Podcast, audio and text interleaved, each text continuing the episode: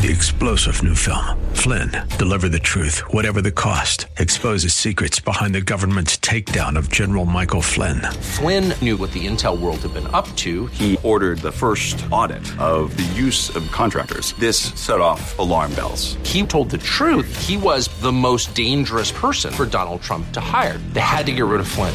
Flynn, deliver the truth, whatever the cost. Available now. Watch it today. Go to salemnow.com. Salemnow.com. Don't have time to go on SoCal Live today? Leave Scott a voicemail at 213 537 3812. That's 213 537 3812. Good afternoon, ladies and gentlemen. Welcome to hour two of Southern California Live. Great to be with you today on this fine Friday before Labor Day weekend. It is Open Line Friday. We'll take your call on any subject. You can change the topic to anything at all that's on your mind. It can be something in the news, something in the Bible, a Bible question. You can give me a call right now at 888 528 2557. 888 528 2557. That is the number. You can also email me at socallive at kkla.com. I got a couple of emails from you. I'll get to those here in just a few minutes, and uh, we'll take your calls as they come in. Did you watch the speech last night? We talked about that a little bit in the first hour. One of the, the points I made about it is, and you know, I think most people agree that it wasn't really a, a unifying speech. We've talked about that on this show. That that's what I was afraid of because I think we need that. I need. We, I think we need uh, a president to take this moment where if you're acknowledging that we're so divided and we have so many problems, you got to bring us together. And uh, the president, uh, I don't think he did that. Uh, do you think he did that? Was it uh, uniting? Do you think it was uh, a necessary speech? Um, some people, I think, it might have different opinions about that. The number is 888 528 2557. 888 528 2557. There's some comments that he made in there. I think maybe some of the big questions. I've got some questions. And earlier I pointed out that, that one of the problems and something that we should remember as Christians, and if you didn't get the first hour of our program, you can always get it on the podcast. Just go to our radio station website and search for SoCal Live, and you can get the podcast right there. You can subscribe. If you ever miss an hour, you can check us out there. And I talked about the reason that a speech like this doesn't work. And the, the reason is ultimately if you're going to make a speech which might be appropriate uh, about political violence or people who are denying election results and those kinds of things, and to say it's threatening a democracy, that for the same reason that if you are the boss at your workplace and you need to bring something up to the bring something to the attention of an employee or all the employees, uh, and something that needs to be corrected, if you're doing it too, then you need to include that in your lecture. It's your job to say, hey, uh, we need to be coming back from lunch on time. But it is also your job, if you are also taking lunch for too long, you need to say, and I know I do this too, because your employees for sure know that your lunches are too long. They know. Uh, and when you leave the room, they're rolling their eyes at you. You don't want that as a as a leader. You you want to make sure that your people respect you as a leader. It's an important thing. It's an important thing for all. Now, if you're the leader, you know, your your employees, even at a church, right? The senior pastor comes in and says a bunch of stuff and then leaves the room, and uh, somebody's rolling their eyes. Uh, it's not okay. Um, but uh, because they're not the boss, right? And you're the boss, you gotta you gotta set things down. But if you are if you are saying a bunch of stuff that uh, is not that is you're guilty of too, and you don't acknowledge that, then you're you're going to have some trouble as Christians, one of the great things about our faith, if you're going to share your faith with somebody, one of the things that is primary that we have to do is let people know that we need a Savior too. That the reason for the hope that we have is that I don't have to earn my salvation. The reason for the hope that I have is that I don't have to be good enough. I need to be good because I'm going to obey Jesus, but I don't have to actually uh, earn my salvation because I can't. I should follow Jesus. As a follower of Jesus, I need to obey his word. I need to be in his word so I know what it says, and then I need to obey him.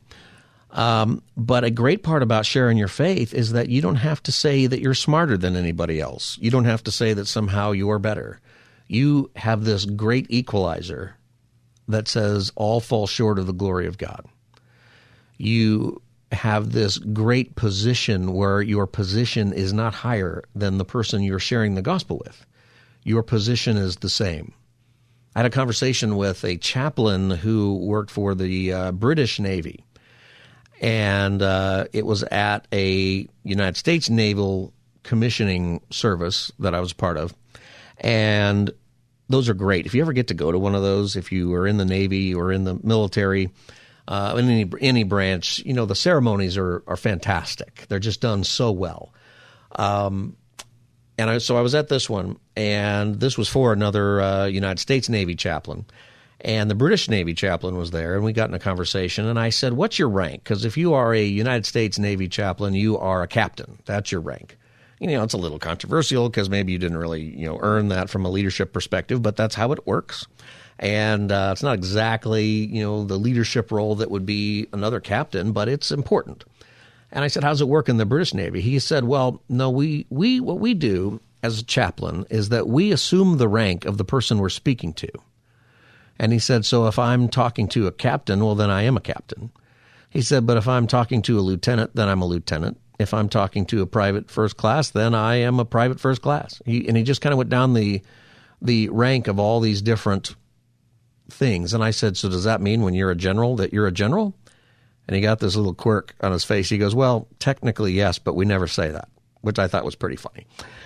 Um, but I really liked this idea that said, you know, when we're talking about matters of faith, we, in, in that case, he's not placing himself as a superior officer. And the analogy you know may not work in, in certain ways, but that's a great thing about our, our faith is that when we're sharing our, our faith with somebody, we don't have to communicate that somehow uh, I'm smarter than you because I've figured out how to get saved. We get to say, you know what? I'm saved because God so loved the world that he gave his son, that whoever believes in him, and I'm a whoever and you're a whoever, um, has eternal life, will not perish but have everlasting life.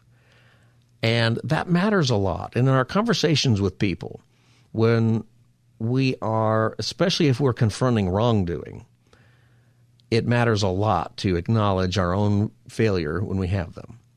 And that's what the president missed. We went into that in a lot more detail, but by talking about the MAGA Republicans, which he hasn't really defined very well, the the problem is is if if they're the bad guys, and then he says, well, not all of them are the bad guys. Today he actually said, no, I don't think any of them are the bad guys, and which sort of isn't exactly what he said last night.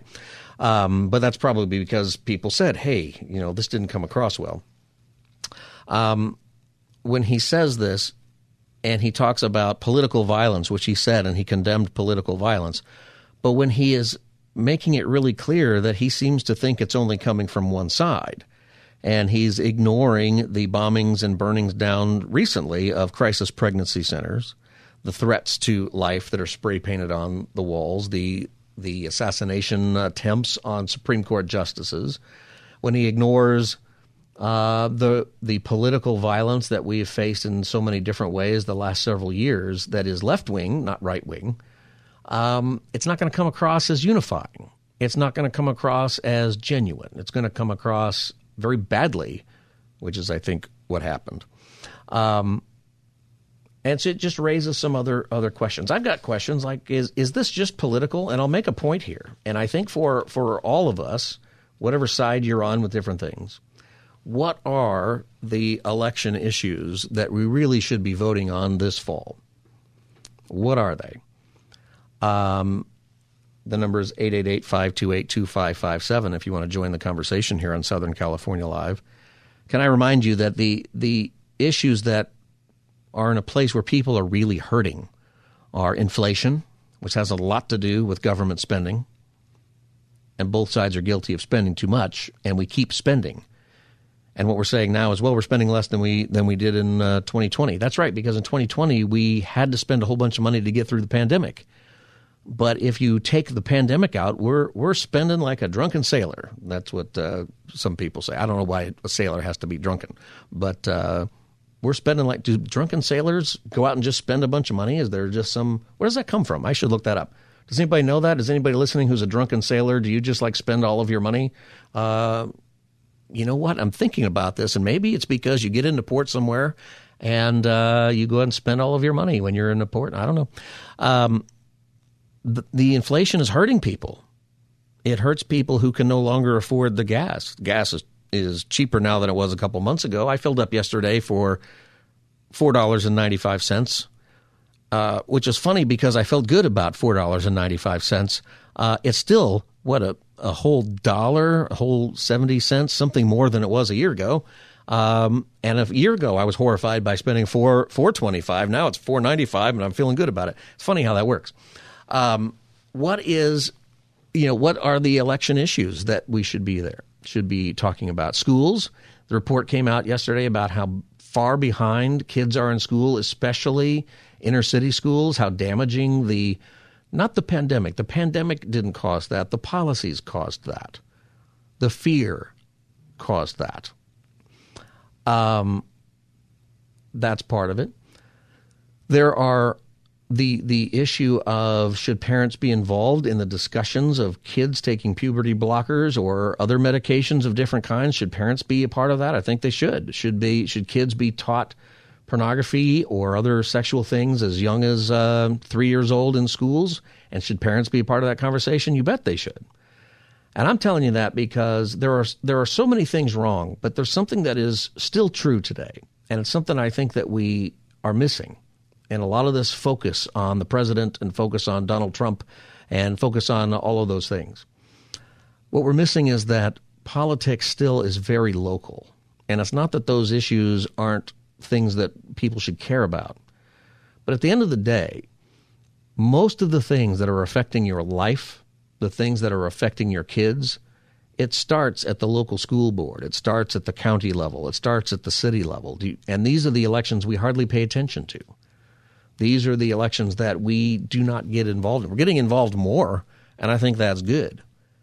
Don't be distracted by these things. You know, a cynical person, when I ask, you know, why, why this speech now? the network TV didn't carry it. I think it's because they realized it was a political speech and not kind of a national address, actually, which is what it was. It was I'm going to criticize my opponents and I'm going to say they're bad and then I'm going to tout my what I think are my accomplishments. But there wasn't anything in there other than a couple of throwaway lines about really coming together. And the network said, ah, we can't do that. That, you know, we might have to give the other side time or there's maybe some rules or maybe we just don't want to do that to our audience. Um, whatever their reasons were, that's part of it. Um, but the other side of it is why do this now? I'll tell you why politically. And I said this in I said this in 2020 that the result of the election in 2020 was going to be this. It was going to come down to this very thing. If the election is about issues, Donald Trump will win. If the election is about Donald Trump, he's going to lose. And that was the gamble that the Democrats made with Biden. They stuck him in his basement. He hardly ever came out. And uh, they did everything about Donald Trump and his personality and mean tweets and the things that he says uh, and, and does. And uh, I think that had a big, big part of it. And I think that's what's happening now. I think, you know, if the, if the election coming up is about the issues of the day, then I think we'll elect better people. If it's about Donald Trump or about things that are far away in Washington or if it's about Biden's speech or other stuff. You know, and by saying about that, I mean, is that what the advertisements are? Is that what is um, you hear from candidates? Candidates who are going to talk about that a whole lot and they're not talking about inflation or crime or homelessness or these things, they're going to lose. Uh, that's what's going to happen. And then those issues will just get worse. And if we keep blaming people 3,000 miles away for problems that actually are, are a lot more uh, serious by the people who are here, really being decided by people who are local, um, that's not good. And I think as as believers to to try to push through the partisanship on stuff, I think that there's a lot that we actually agree on, left and right. Maybe not far left and far right, okay, but I think that that old school Republicans and Democrats, liberals and conservatives whatever label you put on it, I'll bet that on 80% of things we could actually find a, a solution and solve it if we did things locally. That's an opinion that I have. You can agree or disagree. You're welcome to call 888 528 2557. 888 528 2557. Robert in LA, welcome to Southern California Live. Hello. Hi, Robert. uh, I wanted to say that whoever uh, the Republicans uh, have uh, running against the Democrats, that we should vote for them because of the border. of It's uh, just the border alone that's unsecured. And what we see on the news every day of the uh, fentanyl, uh, the drugs that's coming over, and all the people that are not just Mexican or South American, but from all over the world, and we don't even know who they are. They could be terrorists, and uh, the uh, President Biden and all of the Democrats in power are not doing anything about it. All right, so you would say that one of the issues in the election is uh, the border, uh, for all yes, those reasons. Yes, one that of the gave. major. Uh, to me, it's a major Yeah. because of the safety of our country. All right, I appreciate that, uh, Robert. And you know what? The border issue is connected with a lot of different things, with the fentanyl, which is terrible. What was it? We learned also this week that the uh, the average lifespan has been declining for a while. It declined a lot because of COVID, but next to that, it's suicide and drug overdose that have increased dramatically in the last three or four years.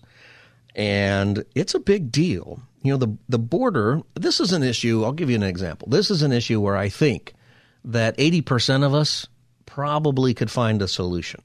I'll bet that if we and I'll give you the, the cynical side of politics here. The cynical side to me is that actually the sides politically don't want to solve the border issue.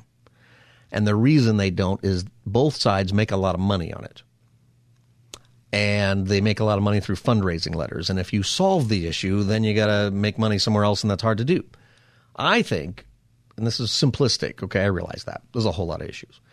You have border issue of people coming over. You also have an issue of compassion. You have an issue, I think, from a Christian standpoint of of love for people who are poor, people who are oppressed.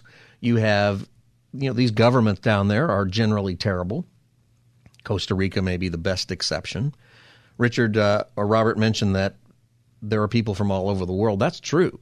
That it isn't just Central Americans and people from Mexico coming across. It's people from around the world. There's a pipeline that takes people from a lot of impoverished or um, countries where they are legitimately oppressed by their government.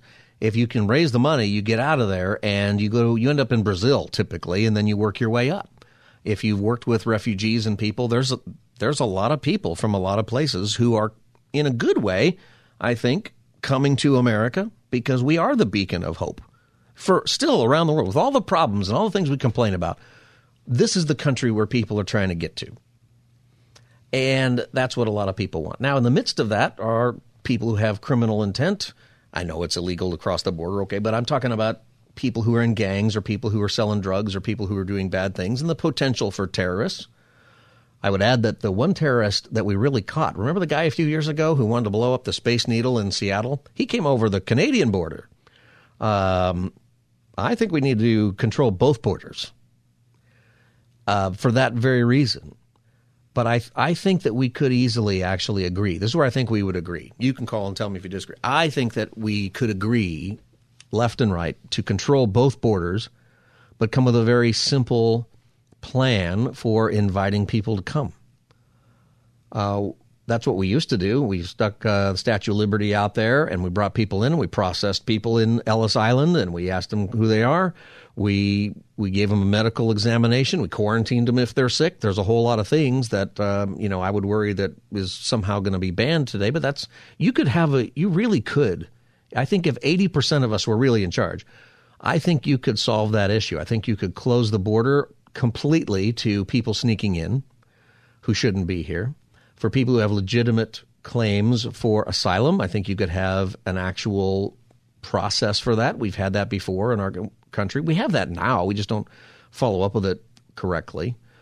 Uh, I also think we should be, as a government, I think our government should be investing a lot more in putting a lot more attention in rooting out the violence and the corruption in Central America.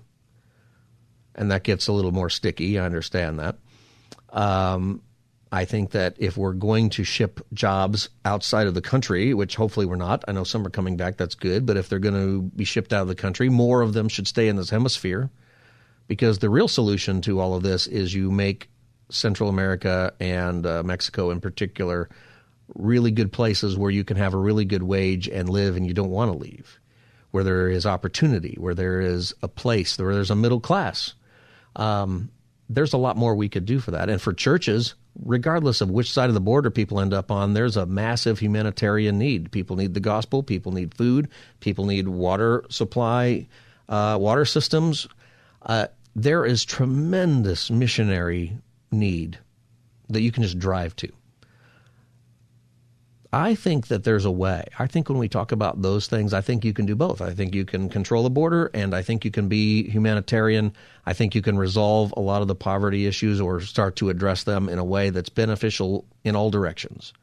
I think that's possible. I think most Americans would would agree with that in principle. I really do. Do you agree or disagree? See, I think that's why a lot of our our our local stuff we need candidates who are um, not just trying to fundraise on the fringe of things.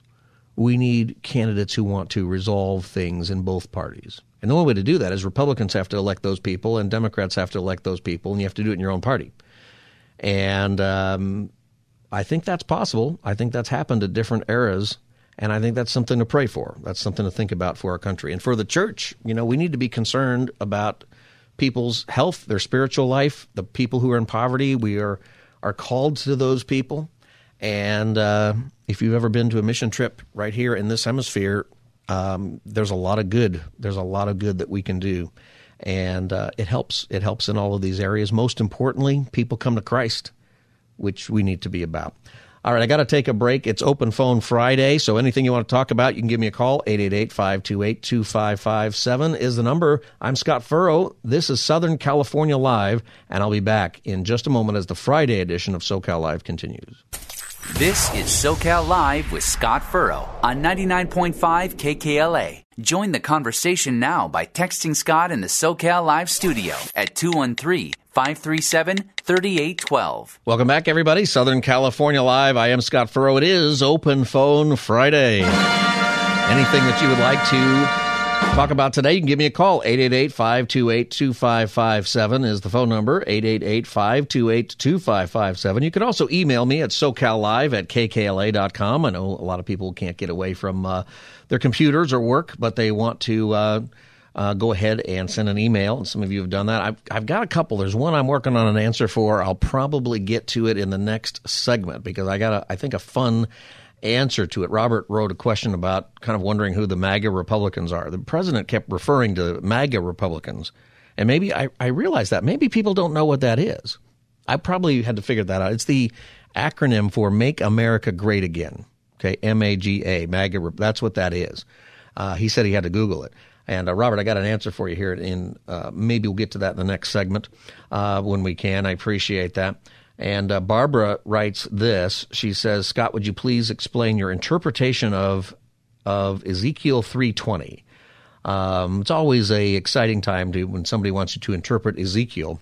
Uh, that's Ezekiel is one of those books where when you uh, do your Bible reading, you say, "I'm going to read the Bible," and you read all the way through it. And, you know, Ezekiel is where you go to die with your New Year's resolution. Uh, sometimes, um, don't die. Just keep pushing through it. You don't have to understand all of it. Just just get through it. The parts you understand will be great. You can go back and study, and you know certain things we know exactly what they mean. Actually, they're not hard. Other things are harder to understand. Uh, Ezekiel three twenty it says again when a righteous person turns from their righteous and does evil, and I put a stumbling block before them, they will die. Since you did not warn them, they will die for their sin. The righteous things that a person did will not be remembered, and I will hold you accountable for their blood.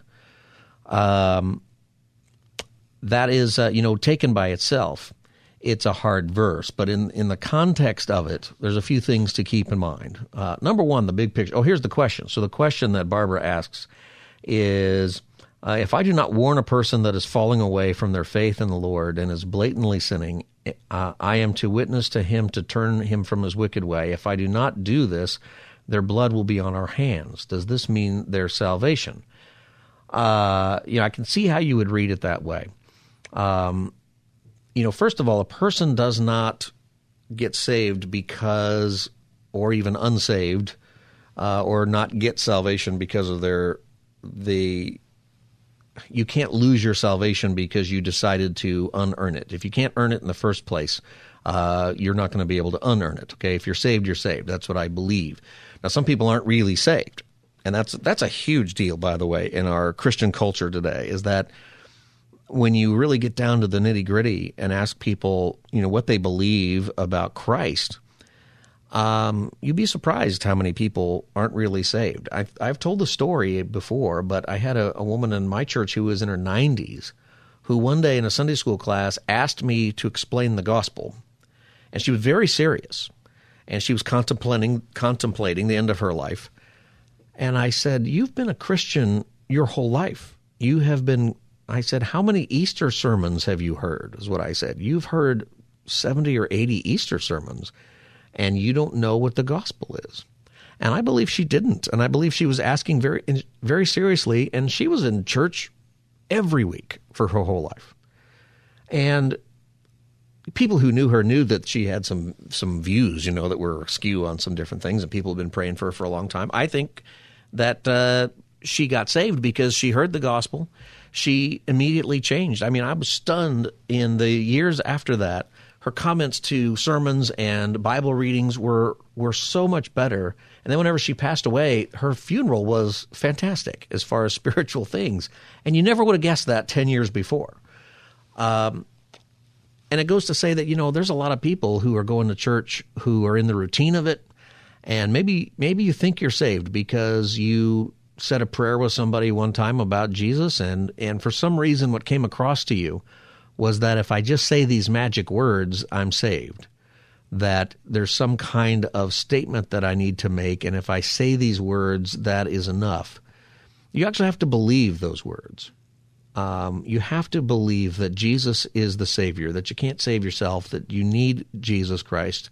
You call out to God for salvation. The answer is Jesus.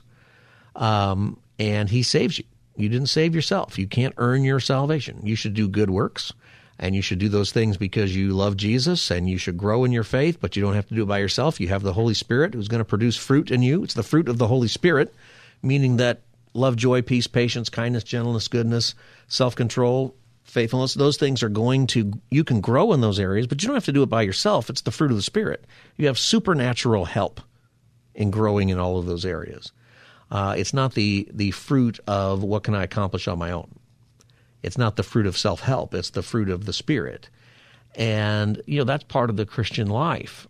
And you you follow Jesus in this life. You love people and you you be a witness to your faith. You be prepared to give a reason for the answer that you have. You got to know those reasons. And so I would I would just you know ask you out there even to ask yourself, do I really believe this stuff or do I just go to church because um, I've always gone to church?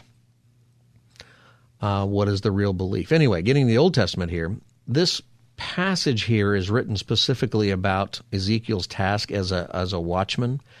We're talking about a time in Israel where Jesus had not come, the Messiah had not yet come, and uh, there was still an expectation to obey the law. Still in the Old Testament, you're saved by faith. You're you're saved by the faith that the Word of God is going to be true, that there will be a Messiah. And that's what we believe ultimately saves people in the Old Testament faith as well as the New Testament. But if you, if you're worried about this, I think that your your duty as a Christian person who knows that person is to point out their sin. We are to do that to each other privately. Um, Jesus tells us this in Matthew 18. There's a time to bring in other people. Just read Matthew 18, and it'll explain that. Uh, there are scriptures about why we we build each other up and we do call out each other's sin. We do that in grace. We do that inside the church. You know, Paul tells us in Corinthians that uh, we're spending too much time worried about the sins of people who are outside of the church. We need to do them for uh, the people who are inside the church. And you go ahead and call them out. But what it's it's not holding you personally responsible for their uh, Barbara for them not repenting. You know, I think that you should say something. I think you should let them know that they need to repent. But if you if you don't and they don't repent, or you know if they don't repent, um, their salvation is between them and Jesus. Okay, that they're not going to get. They're not going to uh, not be saved um, and it's not going to it's not going to be your fault. Does that make sense? They're responsible ultimately. Now, Jesus might say, "Hey, this person was in your life, and you didn't uh, bring it up to them when you're standing before Jesus. You're still saved because you don't you don't lose your salvation because you missed an opportunity." Okay, Jesus will review our lives. I think that's going to happen. I think that you should be in prayer for this person that you're thinking of. That in a loving way, you should say, "Hey, what you're doing is against the Lord. I'm concerned that you have walked away from the Lord." And you should do that as a believer. I think that is important. Um, and I think you should stay in prayer. But sometimes people have to be prodigal for a while. You should be available to be like the dad in that prodigal son story and rejoice when they come back and welcome them in with grace. Lots of people come back. Sometimes they don't come back till they've gone out and gotten a bunch of wounds, but you come back. So that that would be my the best way I could I could answer that question here just kind of on the fly. Uh, I hope that's helpful. You're listening to Southern California Live. The number is 888 528 2557. It is Open Phone Friday. And um, you can call with any subject you want Bible questions, something about the news, something in the news. There's a few things in the news people like to talk about today. 888 528 2557. 888 528 2557. All right, I told you that uh, another email came SoCal Live at kkla.com. Um, Robert Robert wrote this about the MAGA Republicans. He didn't know what that was. The president um, was repeating that line about MAGA Republicans. He's been doing that for several days. That was a big part of uh, his speech. This is what he says. I want to be very clear, very clear up front. That, uh... Not every Republican. I want to be very clear very clear up front. not every Republican, not even the majority of Republicans are MAGA Republicans. So what Robert is saying is, who are the MAGA Republicans? Right? What does that even mean? Um, and uh, MAGA means Make America Great Again. M A G A. It's like what's on those red hats that Donald Trump handed out. You know a statistic? I'll give you one. I like the inside of politics. Uh, whenever Donald Trump won in 2016, Donald Trump spent about the same money on Make America Great Again hats as Hillary Clinton did on focus groups. And uh, that's pretty interesting, isn't it? The focus groups probably weren't saying the right things, but the Make America Great Again hat was a gimmick, uh, and it worked. Uh, Biden continued with, with this. Not every Republican embraces their extreme ideology. He didn't explain exactly what that is. I'm still unclear what the president thinks that is. I know because I've been able to work with these mainstream Republicans. So maybe if you're not a mainstream Republican, but I still don't know what the president thinks is a mainstream Republican. Is a mainstream Republican somebody who didn't vote for Donald Trump? Is a mainstream Republican uh, somebody who doesn't have one of those hats? Uh, you know, that's. I wish he would have given an example of what he means. I think maybe what he means is you know people who went into the Capitol on January 6th, but uh, that's not really a lot of people you know, relatively speaking, to be given the, the speech to. But there's no question that the Republican Party today is dominated, driven, and intimidated by Donald Trump and the MAGA Republicans. And that is a threat to this country. All right, so that's what he was getting at with the uh, MAGA Republicans. Here's something I'm going to do. When we get back, I'm going to play some clips about Make America Great Again. Who would you say came up with that? Uh, Donald Trump in 2019 says he made it up, but I'm going to tell you right now, he did not. He might think he made it up. It's kind of an obvious thing, you know, to say. Uh, but he did not make that up, and he was not the first person to use it. And I'm going to play you a couple of clips when we get back in just a couple of moments. This is Southern California Live. It's Open Phone Friday. The number is 888 528 2557. 888 528 2557. You can email me at socallive at kkla.com. I'm Scott Furrow. I'll be back as the Southern as uh, the Friday edition of SoCal Live continues. Too nervous to go live on the radio with Scott Furrow? Then share your thoughts on the SoCal Live voicemail at 213 537 3812. That's 213 537 3812. Welcome back, everybody. Southern California Live. It's Labor Day weekend. Hopefully, you are doing something fun, getting out of town, staying home, staying cool mostly wherever you're going and uh, staying healthy with all of that. And I hope that you are having a good weekend. And if you're working this weekend, you got some things to do. you know what? I hope that that is pleasant and you get some other day off to make up for the holiday. This is Southern California Live. It's open phone Friday. We have a few minutes left. You can call with anything that's on your mind. An issue of the day, Bible questions, some comments you want to make. The number is 888 528 2557. 888 528 2557. Before the break, we were responding to Robert's email. You can email me at socallive at kkla.com. Robert was said that when President Biden in his speech last night kept saying MAGA, he had to Google it. Um, and I can understand that. I, I suppose a lot of people wouldn't know that MAGA Republican, that MAGA is Make America Great Again. That's Donald Trump's slogan. That's what you see on the red hats that he would hand out and that people would wear. Um, and and we talked before the break about how President Biden isn't really explaining who he means by that. He says it's not all Republicans. Well, how many is it? Is it uh, everybody who voted for Trump? Is it is it 35 million? Because that's not half. He said it's not even half or something like that. Um, and uh, he he he really needs to clarify that. But um, this is uh, something I always find interesting in politics. It's Donald Trump. It's a funny thing because Donald Trump says that he coined Make America Great Again, that he came up with that. He says he came up with it in 2014. Ted Cruz, the senator from Texas, uh, claims that Donald Trump stole it from him. Um, neither one of those things is ultimately, well, Donald Trump might have stolen it from him. I don't know. Probably not. Uh, I think that was probably always his thing, but it's not his. Uh, in fact, make America great again, it's a kind of an obvious thing to say, especially if you're running at a time when the economy's bad or something. Uh, Ronald Reagan had that on some buttons in 1980 when he was running against uh, Jimmy Carter. Make America Great Again. It made sense. Uh, but you know who used it a lot? I'm going to give you two people who have used Make America Great Again as their campaign slogan and who didn't use it all the time, but used it for part of the time. And I've got it on recording here. And both of these people have the same last name. Uh, you ready for the first one? This is President. He wasn't president yet, but during his 1991 speech where he launched his campaign to run for president, this is soon to be president Bill Clinton. I believe that together we can make America great again. Bill Clinton used that all the time. We're going to make America great again. We're going to make America. He used it all the time. It was his thing. And I often wonder did Trump steal that from Bill Clinton, actually? Now, another Clinton used that same slogan.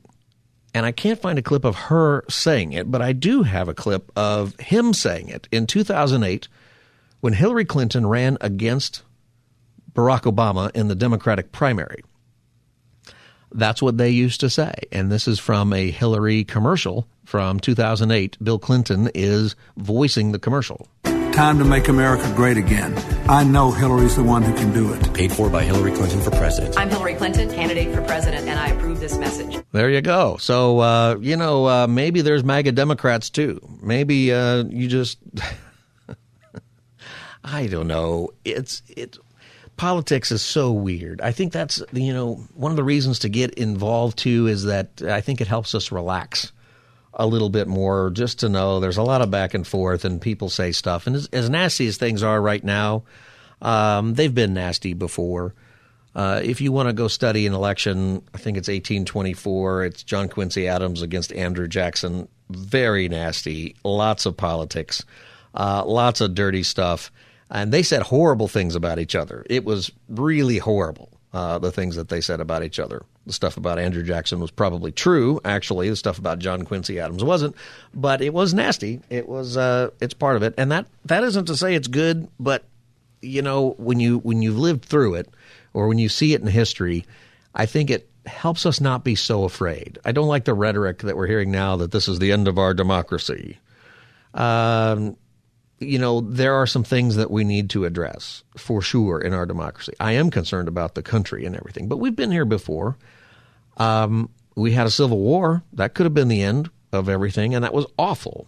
And it makes me nervous that so many people are throwing that out there uh, like this is some kind of option.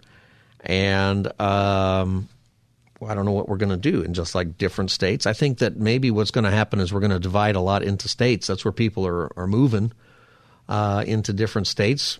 In a way, that's the way the states are are kind of designed that it's okay for states to have different views on different things, and that's why there's different states. So in a way, we're just dealing with that in our history. But it is, um, tr- you know, I think we overstate an awful lot. Uh, I think that what happened on January 6th in that riot was super bad. I don't think it was going to overthrow the government. What are they going to do? If, if if a bunch of people take over the Capitol, does that mean they run the army now? No, it's just it's the weirdest thing I think to uh, you know I'm not softening what people did, but it's I think we just need to step back and take a deep breath on a lot of this stuff. We need to condemn violence in every way, political violence. We need to take a look at the violence that we've got in our streets. Some terrible, terrible stories going on, and we need to deal with that. We need to deal with it through the justice system and make the changes and vote the way that we, we should to help those things work. We need to acknowledge when there are problems uh, and deal with those things and not support that. You know, whatever your whatever side you're on on some different things, there are people on both sides. Hopefully, a small number of people, but a number of people worth mentioning who do support political violence in different ways. It doesn't work. Uh, you should study nonviolence from a biblical perspective, what that means when Jesus talks about it. Jesus, I don't think Jesus was a pacifist at all, but he certainly was nonviolent. Uh, nonviolence is an idea that uh, says that we can resolve things a different way. It's it's the reason that Martin Luther King is revered. There were a lot of other civil rights leaders. Some of them had very good things to say and made a lot of really good points. But some of them were, most of them, I don't know, I shouldn't say most, but some of them were promoting violence, and that does not ultimately do well for you. Um, when you're promoting nonviolence, what happens is, is that when violence then is done to you, but you don't do violence in return, eventually the world has to notice, and the world finds out who the bad guys are. And the bad guys are the ones doing the violence. That's what happens. And when both sides are doing violence, well, then everybody's the bad guy. That's kind of how the, the public opinion works on this issue. But when one side isn't, whatever the side is, whatever group isn't, uh, and the other side is, you have to come to terms with that. The world had to come to terms with the white police and leaders turning the fire hoses on uh, black people marching in uh, the parade in Selma and the protest, and nobody fighting back, you couldn't ignore that. You couldn't say, well, yeah, but they did this. You couldn't. It's a powerful thing, turning the other cheek when you're doing it in the, the sense of Scripture. It's not uh, wimpy. It is not unmanly. It is not um, letting yourself get rolled over and beat up. It is a tactic you know, there's nothing that says you shouldn't defend yourself if you are being attacked by by somebody. There are, you know, reasons to do that, of course. And I think that there are legitimate reasons why countries go to war. All of it is because of sin, and it's something that will be wiped out. And there are reasons that governments go to war, and and God holds governments accountable for all of that. All that is is part of things, but you know, it is something that when uh, you're thinking about the frustration that you might have about things in our government, things in our country today. Um, there are really good tactics that are biblical to really show what the evil is, and there's a lot of evil.